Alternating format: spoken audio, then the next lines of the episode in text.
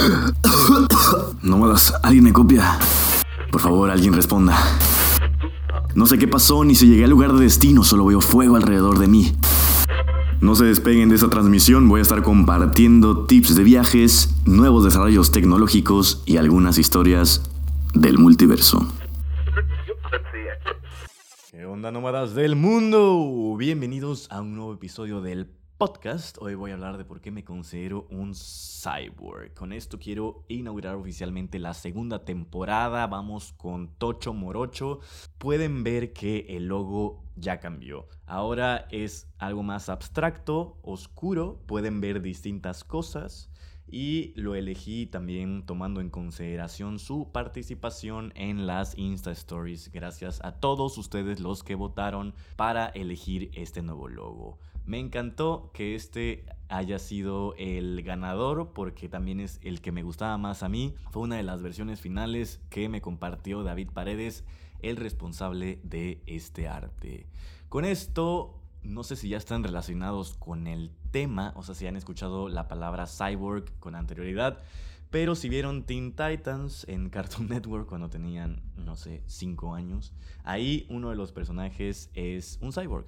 ¿Qué es lo que quiere decir? Bueno, es una persona, un ente, un ser que está dividido en diferentes partes, una parte natural y otra parte artificial, o pueden ser distintas partes naturales y artificiales. Pero no puedo entrar en el tema si no les cuento cómo es que descubrí quién soy en este momento.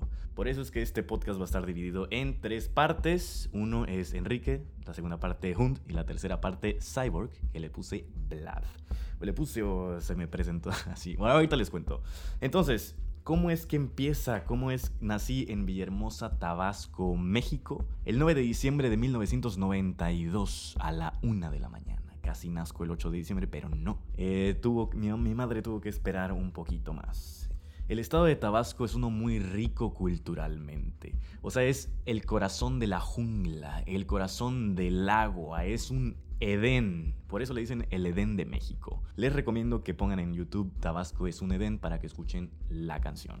Así que desde muy temprana edad siempre me interesó estudiar sobre mi cultura, o sea, sobre los olmecas, los mayas, los aztecas, datos sobre la conquista de los españoles en México. Entendí muchísimas cosas y me siempre fui una persona con más preguntas que respuestas. Una de las cosas que más les han sorprendido a mis padres es que desde que yo tenía 6, 7 años, pues me senté con ellos y les dije que me quería morir. Y ellos, obviamente asustados, me dijeron, ¿pero por qué?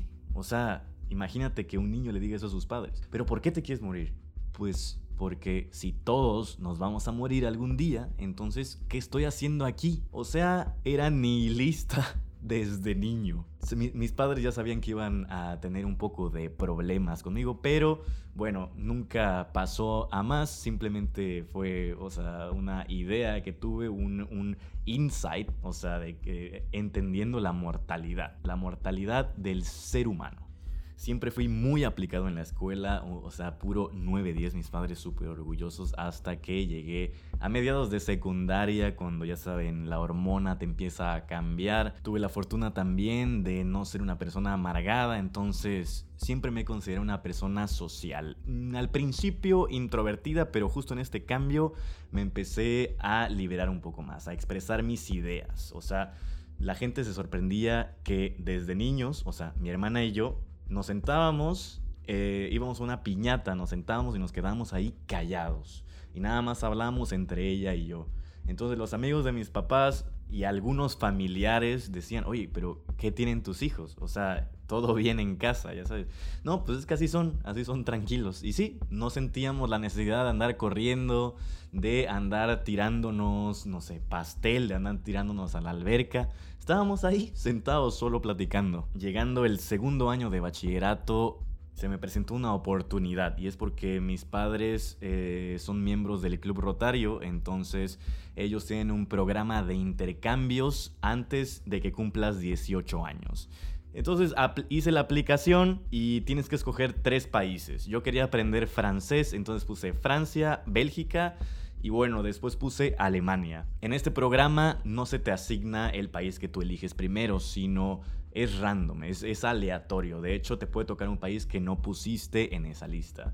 Tuve la fortuna de que me tocara Alemania. Al principio estaba un poco preocupado, pues porque no sabía nada de alemán y lo único que sabía de Alemania era los prejuicios que ya conocemos sobre la Segunda Guerra Mundial. Y dije, uh, ¿qué voy a hacer yo? O sea, morenito allá, con puro blanco, raza aria, todo es, ese, pues todas esas ideas que tenemos por las películas, por las series y por la gente que es ignorante, ¿no? Entonces me tocó ir a un pueblo cerca de una ciudad que se llama Düsseldorf, el pueblo se llama Merbusch. Y resulta que es el segundo pueblo con mayores ingresos en Alemania. Entonces, pura gente pipiris nice.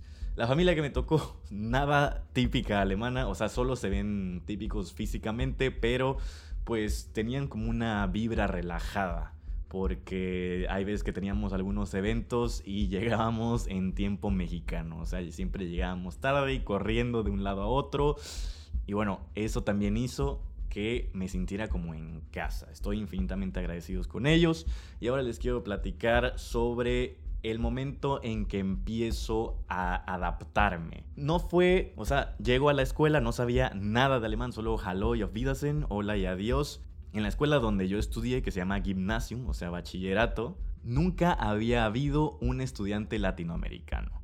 Entonces llego a la clase y todos viéndome. O sea, todos con la mirada dirigida hacia mí y obviamente pues me sentí un poco nervioso, pero dije, ah, pues, o sea, nadie, nadie todavía me conoce, es mi momento como de dar una impresión y el momento en que me dice el maestro, pues levántate para presentarte, ahí ya había practicado antes y dije, hola, soy Enrique y manejo bicicleta. Pues porque obviamente, pues para mí no era normal, o sea, agarrar la bicicleta e ir para todos lados así y ese, ese fue uno de los grandes cambios que viví en Alemania. Además que, bueno, en, el Club Rotario pues nos juntaron a todos los intercambistas y fue una de las mejores experiencias de mi vida entera. De hecho, todavía tengo, estoy en contacto con mis amigos y si alguno de mis amigos del distrito 1080, 2010, 2011 está escuchando este audio, pues les mando un gran abrazo porque los quiero con todo mi corazón. Seis meses después de estar en Alemania llega el invierno y empieza este periodo de introspección porque no puedes salir de tu casa. Entonces en ese momento dije, ¿qué hago aquí? Es la primera vez que me llegó a la mente, ¿qué hago aquí? Y luego tener que vencer esos pensamientos de, o sea, estás aquí, aprovecha el tiempo, empieza a estudiar alemán, empieza a buscar algo que te entretenga, algo pues con lo que puedas aprender. Y es donde entro en contacto también con Germán Hesse, Premio Nobel de Literatura en el siglo XX, y leí Siddhartha, una historia de un viaje espiritual que Germán Hesse tiene un estilo, bueno, tenía un estilo eh, muy oriental a pesar de representar a la cultura occidental, sobre todo por ser alemán, ¿no? Y claro que ver la perspectiva de un alemán que sale de viaje y que empieza a, cuestionarse, pues, cuál es el sentido de esta vida y cuál es el sentido religioso, qué es lo que, lo que me va a llevar hacia un estado mental distinto. Y es el viaje, o sea, es salir, salir y aceptar lo que el exterior te empieza a mostrar se separa de uno de sus mejores amigos porque se convence de uno de los predicadores que representa al Buda, digamos, o sea, podemos decir que lo representa. Y luego, pues Siddhartha sigue su propio viaje, se encuentra también con una mujer, con Kamala, y empieza a experimentar los placeres sexuales de esta vida. O sea, no les, no les quiero contar más porque se los voy a spoilear, pero quiero llegar a la conclusión en que se trata sobre la experiencia. Y también hay un dicho muy mexicano que es nadie experimenta en cabeza ajena. Tú tienes que vivir tu propio camino, tienes que salir a experimentar y que nadie te lo cuente, porque no lo puedes sentir, te lo puedes imaginar, pero no lo puedes sentir. Y eso hizo que entendiera que hay que aceptar lo que la vida te da y que los seis meses que me hacían falta para completar mi año en Alemania fueran muy provechosos. O sea, mi alemán era muy, muy bueno. Me podía comunicar ya con muchos menos errores. Ya no hablaba como Yoda, sino ya hablaba más fluido, coherente y me podía expresar muy bien. Yo creo que me hacían falta unos tres o cinco meses más para poder hablar 80% bien. También quiero aprovechar a decirles que aprender alemán pues, es una tarea muy difícil, pero no es imposible. Todo idioma requiere de un esfuerzo, de un sacrificio y sobre todo de perder la pena sobre tu pronunciación. Todos tienen un acento y nadie va a hablar perfecto. Bueno, regreso a México, empiezo la universidad, que esto también fue un pequeño conflicto y una de las decisiones que afectó mi vida para siempre, o no que afectó, sino que cambió mi vida para siempre. Desde que era un niño, mis padres me educaron para ser médico. O sea, yo sentía la aspiración de ser médico, pero al final, pues mi padre habló conmigo, esto ya lo he dicho en otros episodios, y que me hizo entender el sacrificio que se requiere para ser médico. Que claro, si hubiera tenido esa pasión no me hubiera importado, pero mm, algo me decía que no. O sea, algo me decía que no, eh, no estaba dispuesto hacer ese sacrificio para levantarme a las 3 de la mañana e ir a una cirugía.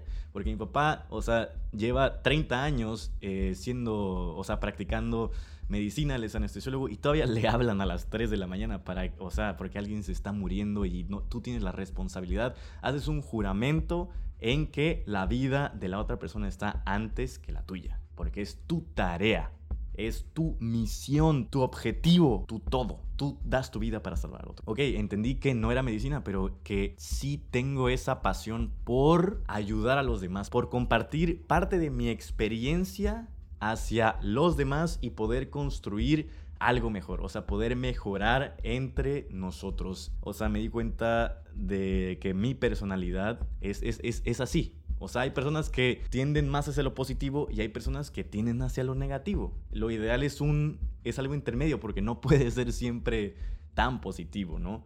Pero bueno, en ese momento pues era joven y muy feliz. Entonces entendí que mi personalidad era hacia allá.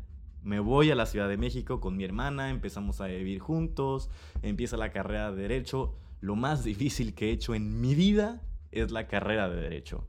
¿Por qué? Porque no tenía el talento. Tengo que reconocer que no tenía el talento para estudiar, para comprender conceptos abstractos como qué es persona, qué es el derecho y sobre todo cuando empiezas a estudiar derecho romano, que se trata del derecho civil, o sea, y de entender que no hay una respuesta correcta, sino que todo se trata de argumentar y de decir y de defender tu idea, de defender tu posición. Eso me costó tres años entenderlo. O sea, tres años entender que no se trata de memorizar, pero ayuda. Que no se trata de aprenderte estos artículos, pero ayuda. Y que no importa si estás bien o mal, lo que importa es la firmeza con la que digas las cosas. Porque todos los abogados son unos soldados romanos. Tienen que sacar la espada y defender al cliente.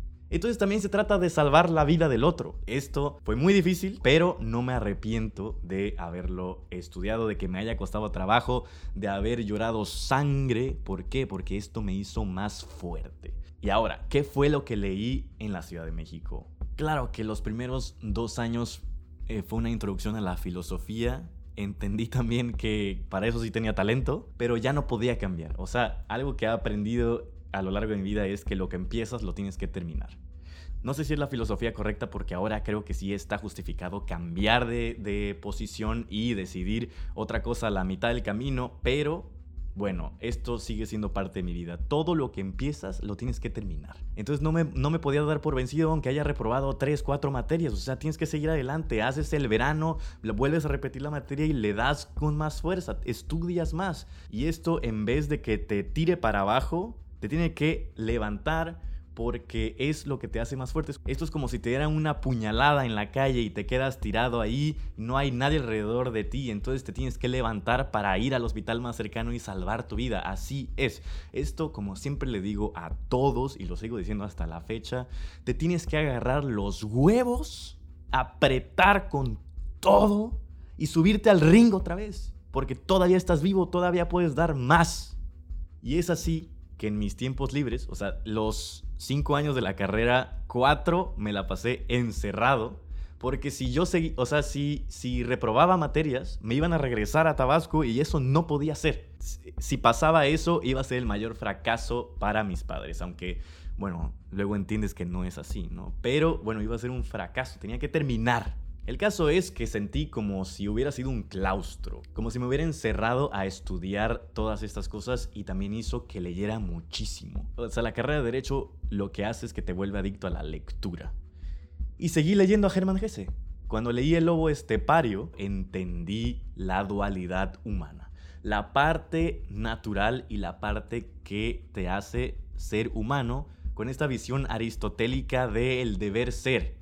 Y no solo porque soy esto, no voy a cambiar lo que puedo ser. A lo que me refiero es que no por el hecho de ser un animal vas a permanecer animal, sino tienes la capacidad de aprender y de cambiar. Este cambio, este entendimiento, esta racionalidad es lo que te hace humano. Pero no, o sea, como necesitas tiempo para pensar, cuando reaccionas, lo que la parte que reacciona es tu parte animal. Y es cuando entendí y cuando nace el Hund, cuando nace el lobo. Hund significa perro en alemán. ¿Por, ¿Por qué decidí este nombre? ¿Por qué decidí ser un perro? Bueno, porque un perro es un lobo domesticado. Es un animal salvaje que fue entrenado para permanecer en casa, que fue entrenado para obedecer. Y aquí dije, mi libertad está coartada. Tengo que invertir tres años más de mi vida aquí, pero soy un lobo. Soy un lobo que quiere salir a recorrer las montañas, a recorrer el desierto, los mares de este precioso país, pero no puedo. En el momento en que encuentre mi libertad, el perro va a salir corriendo y lentamente se va a convertir en un lobo. Aquí es cuando nace mi dualidad. Cuando empecé eh, el blog, bueno, primero empecé uno que se llama Lectógrafo, invité a mis amigos, no teníamos idea de absolutamente nada. Y luego empiezo Travel Hunt, primero era el Hunt solamente, y luego Travel Hunt, cuando decidí, ok, quiero viajar y quiero compartir mi experiencia en redes sociales. Pero esta es la razón del Hunt. Tengo tatuado un solo squintle en mi costilla derecha que representa este momento de mi vida porque también decidí me voy a tatuar la historia de mi vida. Así que para todos los que me han preguntado qué significa el Hunt, esta es la respuesta. Y si me siento una persona diferente cuando soy el Hunt, pues puede ser que sí. Últimamente no, porque ya pasamos, o sea, ya estamos en común acuerdo. Pero antes Enrique pues era más el estudiante de derecho que tenía que comportarse en una sociedad muy estricta y muy homogénea. Todos eh, se ven iguales, piensan igual, tienen las mismas aspiraciones de comprarse una casa en Cancún, del Porsche, de reventar a otros. Bueno, no todo es malo, ¿no? Pero pues yo no estaba de acuerdo con eso. Y el Hund es el que se atrevía a tener un blog sin tener éxito, sin saber nada, sin conocer cosas de marketing, de fotografía, de escritura, nada. ¿Y qué? O sea, es el momento en que empecé a darme cuenta que no me importaba tanto lo que los demás dijeran de mí. Es así que después del quinto año de la carrera decidí hacer mi tesis sobre cómo el blockchain puede ayudar a disminuir la corrupción en México. Terminando mi tesis, terminando el examen profesional, llevo todas mis cosas a Tabasco porque ya dejé de vivir con mi hermana como seis meses antes de eso. Y claro que yo no iba a poder pagar el departamento que mis padres nos ayudaban a tener cerca de la escuela. Así que renuncio al lugar donde estaba. Llego a Tabasco otra vez como empecé.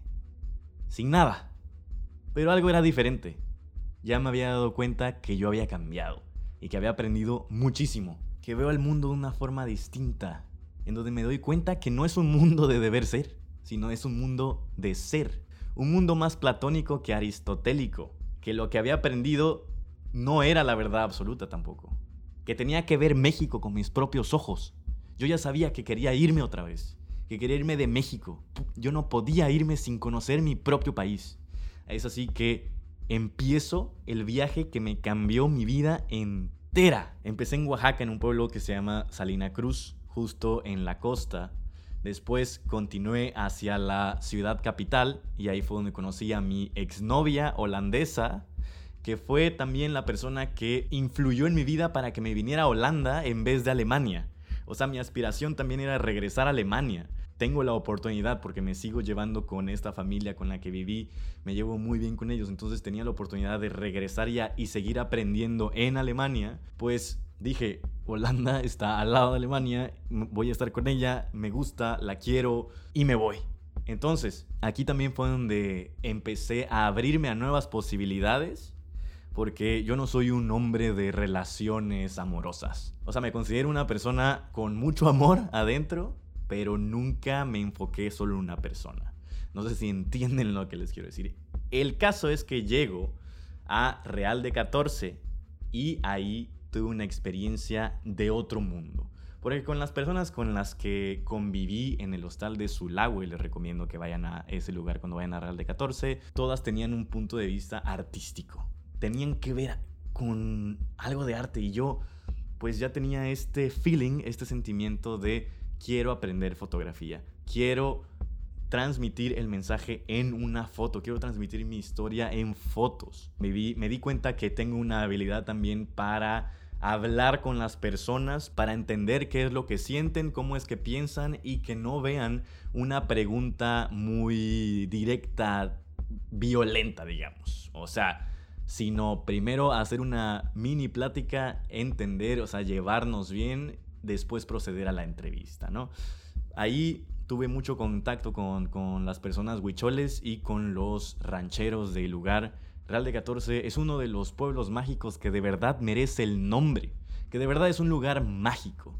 Y es aquí, en este momento, estar en medio del desierto a, a medianoche en una fogata rodeado de personas de todo el mundo, ver hacia el exterior, el infinito, ver las estrellas, luego voltear a ver el fuego, esto me hizo entender que somos la mitad entre dos infinitos, que el ser humano es la mitad entre el infinito exterior, todo ese universo de planetas, galaxias y constelaciones, está representado en nuestro interior también, porque nuestro interior es un infinito que podemos pasarnos toda nuestra vida tratándolo de entender, de viajar, y aunque viajemos en años luz hacia nuestro interior, pues es muy difícil entender qué es lo que estamos sintiendo. ¿Por qué? Porque todo el tiempo estamos cambiando. Son estrellas, células que interactúan entre sí, que se van combinando y van creando reacciones químicas que nos hacen sentir esto, que nos hacen sentir atraídos hacia esa montaña, hacia ese lago, hacia esa persona, hacia esos ojos, hacia ese fuego, hacia ese mar. El, el ser humano es un milagro divino. Esa divinidad está en nuestro interior. En ese momento volteé a ver todo lo que me conformaba y el celular en mi bolsa y la cámara en la mano me hizo entender que ya no somos solo eso natural, sino que también tenemos partes artificiales. hemos creado herramientas que nos crean a nosotros mismos. O sea, yo no puedo imaginar ahora mi vida sin la cámara porque es el ojo que captura el momento, que captura el exterior para que yo lo pueda compartir con mis compañeros. Y es aquí donde me doy cuenta que hay un tercer yo, que hay un tercer yo artificial. Soy un cyborg porque soy tres partes, porque soy un ser humano, porque soy animal y porque soy un robot. Son esas tres partes que reconozco que viven en mí y que ahora no pueden estar fuera, no pueden estar irreconocibles, porque si me olvido de una, dejo de ser yo. Quiero finalizar este podcast con el concepto de manifiesto comunista de Donna Haraway. Es muy fácil de leer, muy fácil de entender, que hace que entendamos que podemos encontrar aspectos en común no por nuestro género, sino por lo que somos, porque todos somos animales porque todos somos humanos y porque ahora muchos somos cyborgs. Podemos encontrar un motivo que nos lleve hacia un objetivo en común. Donna Haraway lo que en verdad hizo es una crítica al feminismo y decir, estamos todas equivocadas si pensamos que podemos ganar, entre comillas, esta lucha defendiendo las diferencias por ser mujer. Pero la tecnología hoy nos puede brindar un aspecto más igualitario por el hecho de lo artificial y no por el hecho de lo natural. Yo hablé con anterioridad sobre el concepto de ectogénesis, por ejemplo, en, en el capítulo de CRISPR, donde podemos tener una máquina que pues tú estás trabajando y tu bebé está creciendo en un vientre artificial. Con esto pues se eliminan las diferencias laborales. No nos tenemos que ir tampoco a un súper extremo como ese, sino todos podemos adoptar, por ejemplo. También he hablado de los robots sexuales y que por qué hay una crítica enorme de las feministas hacia los robots sexuales, pues porque no se están haciendo cargo de crear el robot sexual masculino. Es aquí donde están las diferencias, donde no tomamos una parte igual en el diseño de nuestro futuro. Y ahora en este capítulo les hablo sobre el concepto de cyborg, porque creo que debemos de buscar aspectos en común para dejar de estar grafiteando las calles, para dejar de estar creando tipos penales que en realidad no hacen la diferencia, para valorar la vida de todas las personas por igual, sin importar a qué género pertenece, cuál es su sexo, eso no es lo más importante. Puede ser incluso que lo más importante sea unirnos terminar este pleito sin razón y unirnos para poder salvar nuestro planeta que se está muriendo. Les hablé sobre el invierno en Alemania hace 10 años y ahora que estoy de regreso aquí, nada más llueve y ha sido uno de los inviernos más calurosos en Europa. O sea, el calentamiento global es real y debemos de empezar a tomar acción en este momento. Nómadas, espero que estén muy bien. Este fue uno de los capítulos más apasionados que he hecho. Quiero seguir hablando de esto y ahora voy a compartir más cosas sobre estos conceptos en cómo la tecnología puede ayudarnos a mejorar nuestra vida. Sí, la tecnología es neutral, puede ser también mala, pero en este canal quiero hablar sobre cómo puede ser buena. Así que estén pendientes en Instagram, estoy como trap-elhunt, TikTok, travelhunt, ahí estoy hablando holandés, es un poco childish, pero sí me ha servido un buen para entender el holandés. Twitter, travelhunt, Facebook, travelhunt. Los quiero, les mando un besote.